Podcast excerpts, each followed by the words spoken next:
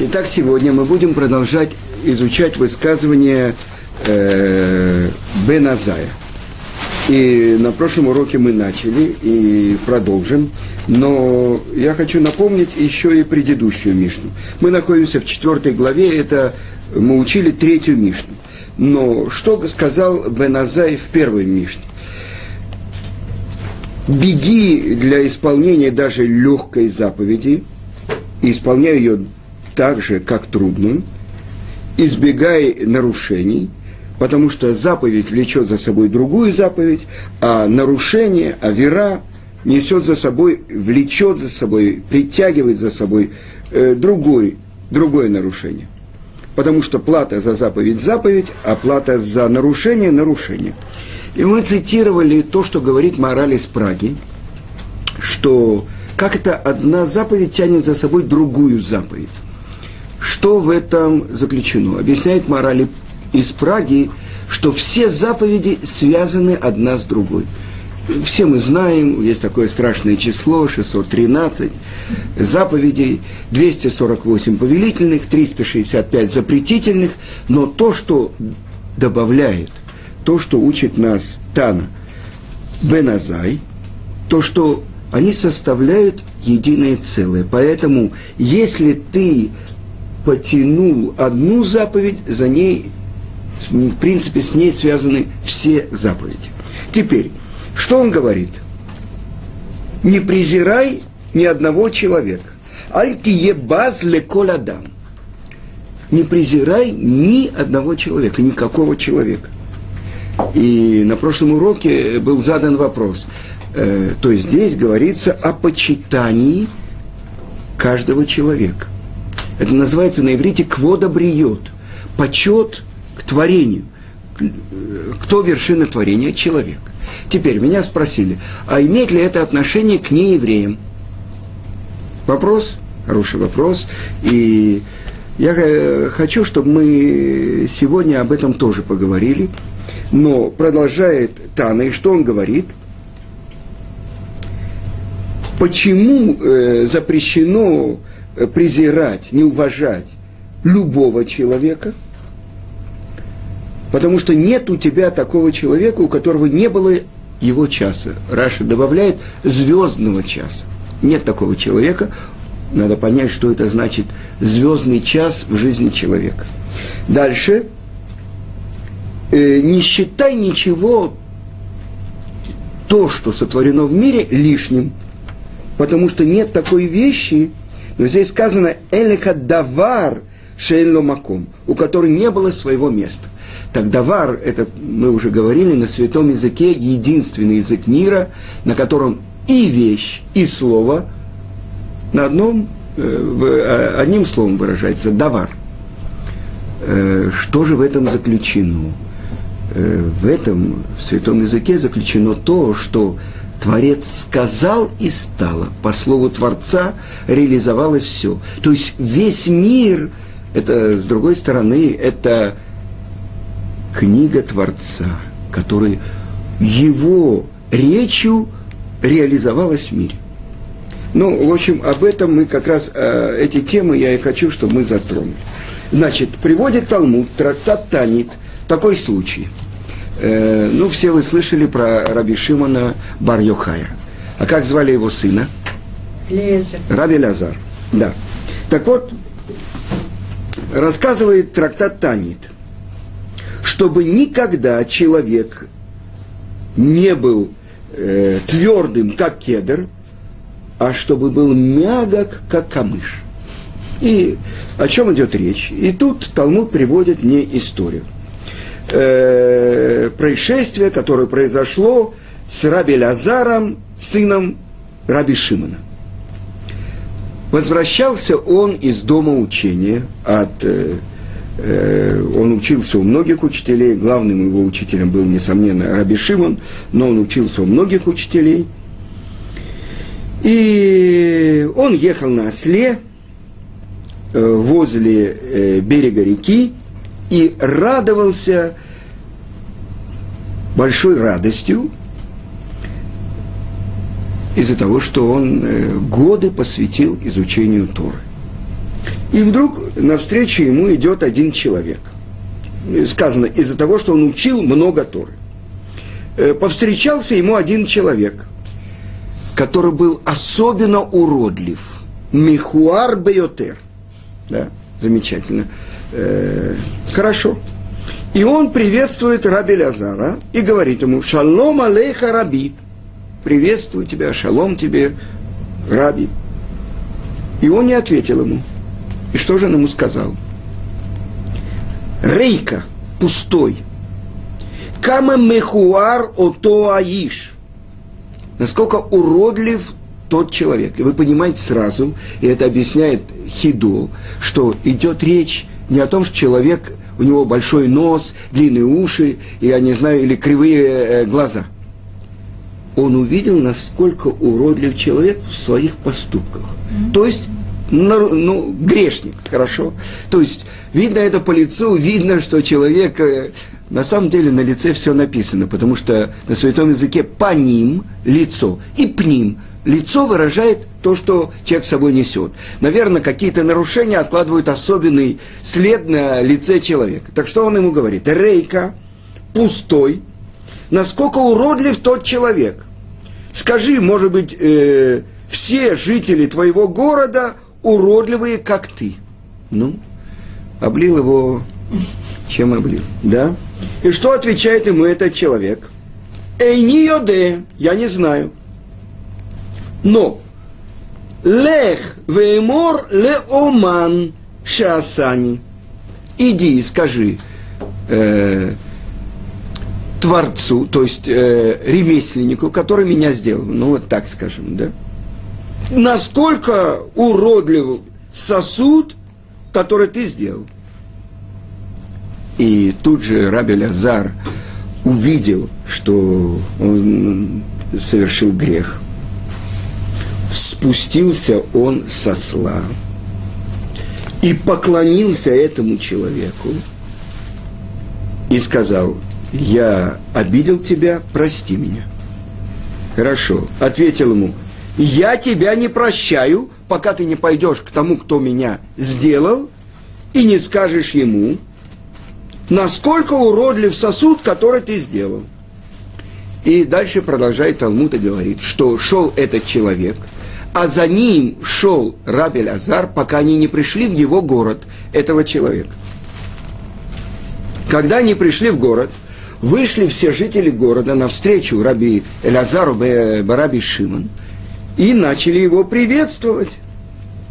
И говорили ему, «Шалом алейха раби умори, мир тебе, наш учитель и наш рав». Спрашивает этот человек, Амар леем, лимиатем корим раби, кого вы называете равом? Сказали ему, тот, идет за тобой. Он говорит, если его вы называете равом, чтобы не умножились подобные ему в Израиле. Ему говорят, ты что такое говоришь? Он сказал, так и так он мне сделал. Сказали ему, несмотря на это, прости его, потому что он великий человек в Торе. Он им ответил, и за вас я его прощаю. Но чтобы он, не, чтобы он так не поступал. И теперь, что происходит дальше? Тут же вошел Раби Лазар Бейт Мидраш и начал урок. Ведараш. Что он говорит? Леулам ядам рах кекане валие кашеке эрез чтобы человек всегда был мягок, как камыш, и не был таким твердым, как кедр. И тут, это понятно, что э, история – это барайта, которая в Талмуде. И чему же она пришла нас научить? То, что мы учили в нашей Мишне, то, что говорит Бен Азай, не, презирай, не презирай ни, ни, ни одного человека. Что это значит? Почему? Потому что у каждого нет такого человека в мире, у которого не было своего часа, то есть звездного часа. И мы тогда должны понять, что такое человек, и что такое его звездный час. И почему-то сказано про все творение Нет у тебя такого творения, у которого не было места. Но нет у тебя такого человека, у которого не было своего часа. И что, о чем же идет речь? И сказано в другом месте в Талмуде, что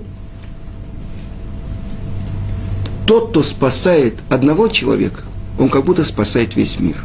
Тот, уничтожает одного человека, он как будто уничтожает весь мир. То есть, не просто так вершина всего творения человек. То есть, дальше говорится там, что каждый человек, он единственный в мире. Откуда Авраам Авину учил Тору? Сказали наши мудрецы, сделали его две почки, как два равина, и из себя он учил Тору. Что у нас есть? У нас есть мир. Э, это я слышал неоднократно от Гаона Рамыш Шапира, который говорит, что у Творца есть три книги. Первая книга, это то, что написано в святой книге Зор, смотрел в Тору и творил мир. Значит, есть книга, которая называется Тара. Та Тара, которая есть перед Творцом, э, несомненно, есть отражение ее в той Таре, которую нам дали на горе Синай. Это одно. Но сказано, смотрел в Тору и творил мир. Значит, отсюда что? Сначала была Тара, потом мир.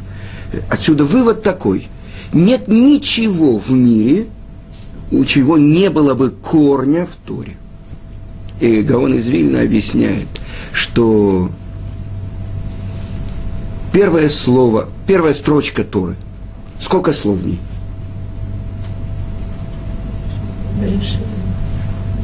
Ну? Семь. Хорошо? Замечательно.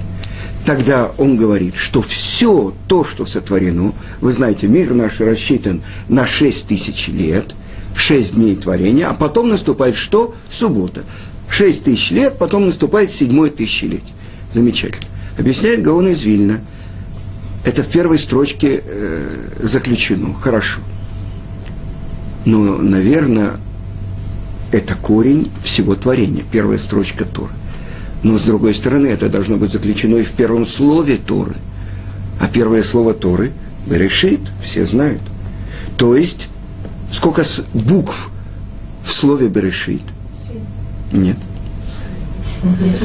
Э, знаете, это как учитель в Хедере говорит, сколько будет дважды два. Один говорит пять, другой говорит семь, другой девять. Я он говорит, я могу понять пять, но не семь и не девять. Вы понимаете? Шесть слов, шесть букв в первом слове Берешит. Ну где же седьмое? Ведь это все должно быть так. И объясняет это Гаон, что это твердая буква «бет». Это как будто, когда в нашем кумыше написано точка в ней. Значит, мы читаем ее твердо. «Б». «Б» решит. Да?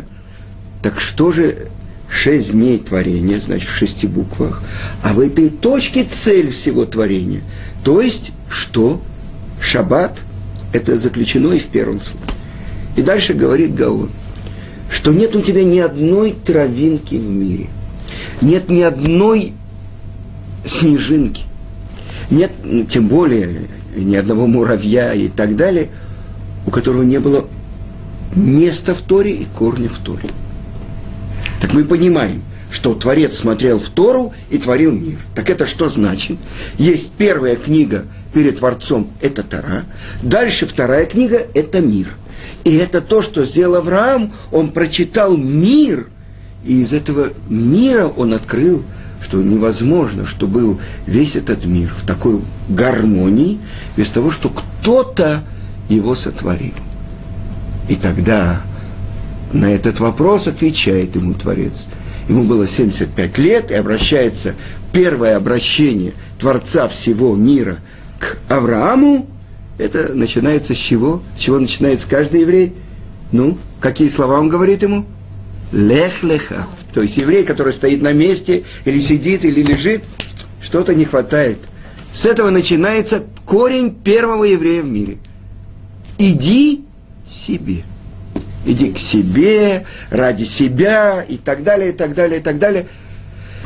То, что открыл Авраам, Авраам И это то, что открывается ему Творец, это уже новый уровень, он становится пророком. Да?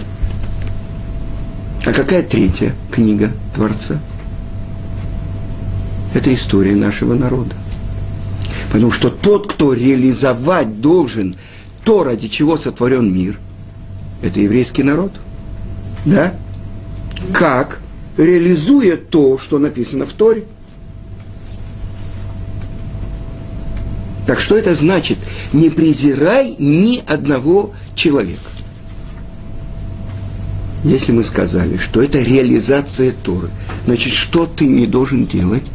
Презирать ни одного человека, который несет с собой эту часть Торы, которую он должен раскрыть. Так? Объясняет это Хидо.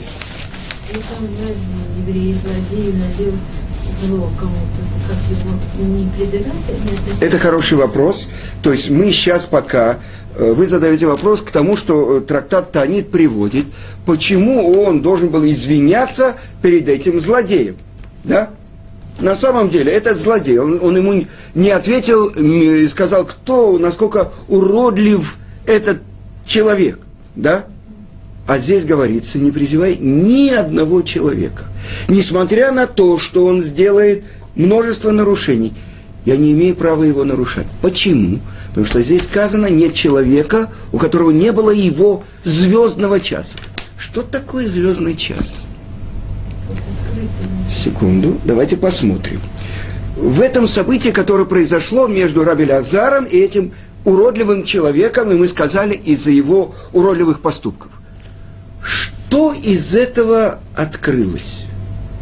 Открылась Барайта, это внешняя Мишна, в Талмуде, открылась та часть Торы, которую Раби Элиезер, Раби Лазар, Раби Шимон открыл благодаря этому человеку.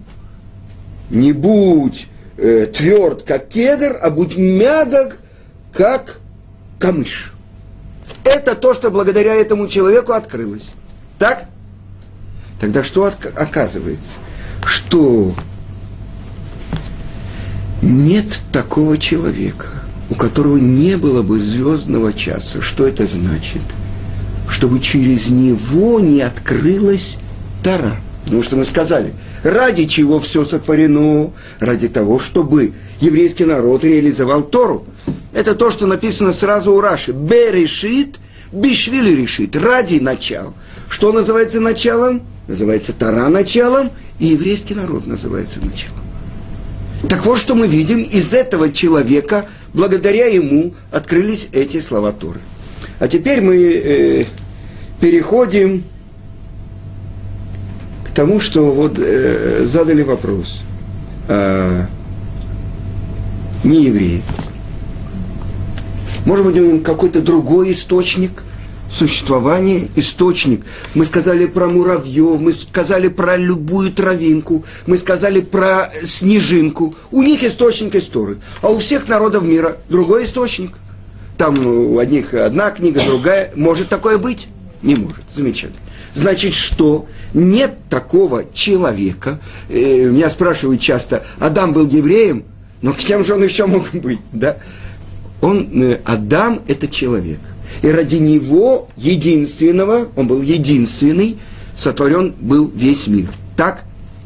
Дальше объясняет это уже наш учитель, учитель нашего народа, Рамхаль, Раби Муше Хаим Люцата, что до определенного периода времени каждый человек мог реализовать цель творения. Но это было до периода Вавилонской башни, когда разделилось все человечество. Немрод возглавил всех стройкой века Вавилонской башни, а Авраам пошел на другую сторону. И поэтому Иври, объясняет Раши, перешедший на другую сторону. Он был по одну сторону, а весь мир по другую. Вот тогда уже невозможно народам мира, каждому человеку из народов мира – исполнять то, ради чего сотворен весь мир, но только присоединившись к еврейскому народу. То есть кому? К Аврааму. И поэтому любой человек, принявший еврейство, он называется кем? Бен Авраам. Так? Хорошо. Но теперь, сказал Тана, сказал Бен Азай, не презирай ни одного человека. Да? И вот я хочу вам привести пример того, почему мы сказали. Потому что через этого человека может реализоваться что? Тара. Что у каждого человека есть свой звездный час. И теперь то, что Талмуд, и это мы имеет отношение к месяцу Нуль, в котором мы находимся, приводится Агада в трактате Аводазара. И мы уже ее цитировали, поэтому я кратко расскажу. Раби Ханина бен Тардион. Он был один из десяти убитых злой римской властью. И вот как-то приходит Раби Ханина бен Тардион навестить Равьоси бен Кисма, который болел. И он говорит ему, Равьоси бен Кисма, Ханина, я слышал про тебя, что ты нарушаешь то, что повелели римляне, собираешь людей и свиток Торы с тобой, и ты обучаешь их э, Таре. То есть ты подвергаешь опасности и себя, и людей. Он говорит, с неба смилостивится надо мной.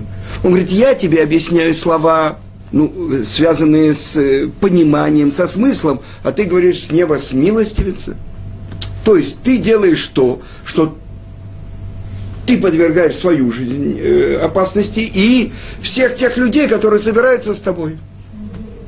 И он говорит тогда, странный диалог на уровне Ханина бен Тардион спрашивает, учитель, скажи, что я по отношению к будущему миру? Он говорит, тоже непонятно, Рабьоси бен Кисман говорит, а скажи, э, был ли у тебя какой-то поступок, что-то, э, массы, какое-то э, действие? Он говорит, да, я расскажу.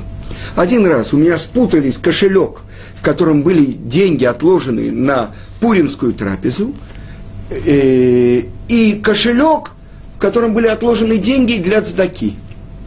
И значит, я думал, что это деньги для цдаки, а это было э, деньги на пуримскую трапезу, я раздал. А потом, когда я нашел эти деньги, которые на цдаку, я их тоже раздал. И вдруг Раби Йоси бен Кисма говорит, чтобы такая же была участь у меня, как у тебя.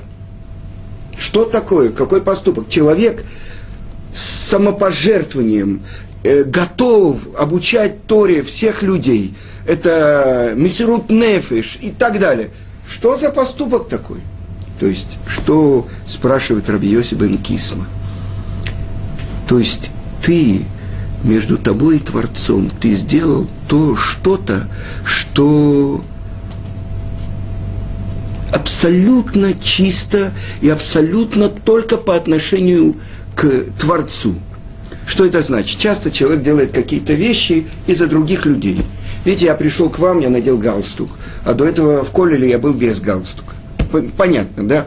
Или, скажем, известная история, когда один тесть, э, он э, раньше было так, э, давали э, хатану этому мужу дочери, как называется по-русски? Зятю, о, зятю, годы на учебу. Кормили, поили, э, давали жить, и чтобы только он учил Тору. И вот, значит, сидел один такой э, зять, и он слышит, что что-то, какие-то шаги. Да? Он думает, ну, может, тесть пришел, и он начинает учиться зокта, геморы, и так далее, и так далее, и так далее, во весь это, и одна, один вечер, другой, а потом как-то он вышел, и видит, кошка ходит. Так вы понимаете, что человек, несомненно, он учил Тору, это хорошо, но из-за кого, из-за чего? Часто человек, э, знаете, как-то на, на людях и смерть красна и так далее. Сколько человек делает только потому, что его кто-то видит. А когда это абсолютно между человеком и Творцом. Он никому это не рассказывал. Сейчас Раби Йоси бен Кисма спросил, он ему э, ответил. То есть ты имеешь право, то есть так как ты от себя требуешь больше, чем все другие, то ты имеешь право и на это то, что ты делаешь. Я вам скажу, я в свое время задал вопрос такой Равыцкому Зильберу за царь. Ну, что такое, какое право он имел в лагере не брать еду, это же угроза для жизни и так далее. Какое право он имел положить в чемодан э, твилин и две книги? Это же по-нормальному, это проверка, это угроза для жизни. Он говорит, ты прав, хорошо. Но я сделал счет, я тоже себя спросил.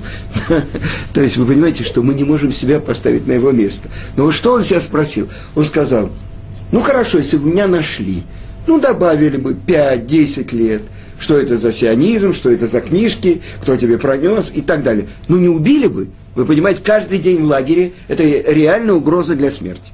И, и я не согласился, я его спросил. И тогда он мне показал одну книгу. Это имело отношение, к, к, по-моему, к Ресаверу или кому-то другому из его прадедушек, дедушек, больших э, знатоков не только э, открытой Торы, но и тайной части Торы. И там показано было так, что если человек готов ради Творца сделать больше, чем требует буква закона, то есть идти на самопожертвование, тогда злой указ, ну это гзирот, установление народов мира отменяется. То есть он готов отдать свою жизнь ради того, чтобы отменить эти указы, эти установления. Вы понимаете, что он учил в лагере? Он учил в лагере это вещи, которые в редких колелях учат сейчас. То, что Хофицкаем сделал, учили Котшим. Я сейчас в Иерусалиме колель особенный. Там самые большие еврейские мудрецы сидят и учат Тагарот – это, а он учил это в лагере, там, в архипелаге ГУЛАГ. Вы понимаете, что это такое? То есть, понятно, что если цадик Гозер, цадик постановил, э, Кадош Баруху исполняет. То есть он говорит, я делаю то, что зависит от меня, а ты делай то, что зависит от тебя. И поэтому э, с этим чемоданом его пропускают и не проверяют и так далее. Но вернемся к тому, ради чего я привожу эту историю. Дальше сказано, умер Раби Йоси бен Кисма – и важные э, люди из Рима пошли его провожать. На обратном пути они встречают Раби Ханина бен Тардион, сидит со свитком Торы, и вокруг него множество народа, и он обучает их Торе. Взяли его, схватили его, взяли этот свиток Торы, обмотали вокруг него, положили ему на грудь э, шерсть, смоченную в воде, и подожгли огонь из чего, сказано в Талмуде, из виноградных лоз. И вот э, он сгорает, его дочка спрашивает, отец, я тебя вижу в таком положении. Он говорит, было бы хуже, если ты меня видела без свитка Торы.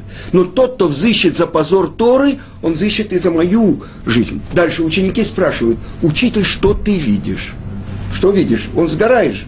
Объясняет Балей Тосафот. Они видели что-то, они слышали какие-то звуки. И что он говорит? – свиток сгорает, но буквы порхают в воздухе.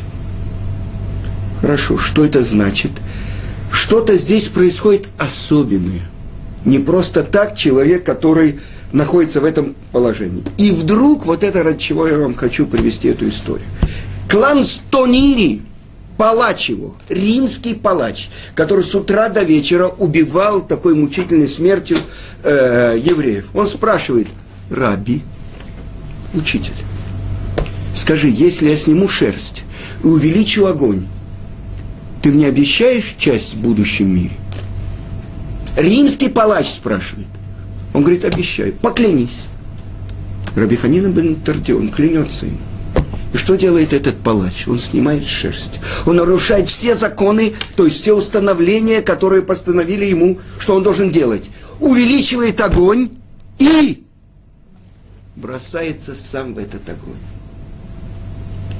И раздается голос неба, Равиханина бен Тардион и его палач приглашаются для жизни в будущем мире. Но Рабиханина бен Тардион, один из десяти убитых римской властью, такие как Раби Акива, те, на которых держится весь мир, палач. Ну что он, вы понимаете, он имеет отношение к будущему миру, в котором находится Рабиканина бен Тардион. Так вот, чему учит нас Бен Азай. Не презирай ни одного человека. Значит, получается, и не еврея тоже. Потому что через каждого человека должна проявиться что? Проявиться в мире Тара. И, несомненно, народы мира, они имеют отношение к семи заповедям, которые они должны исполнять. Это называется праведники народов мира, которые исполняют, реализуют семь заповедей ну, э, для сыновей Нох. Так вы понимаете, о чем идет речь? Чему учит Беназай? Что это значит нет тебя человека, у которого не было его часа? Через него реализуется что? Цель мира. Тара.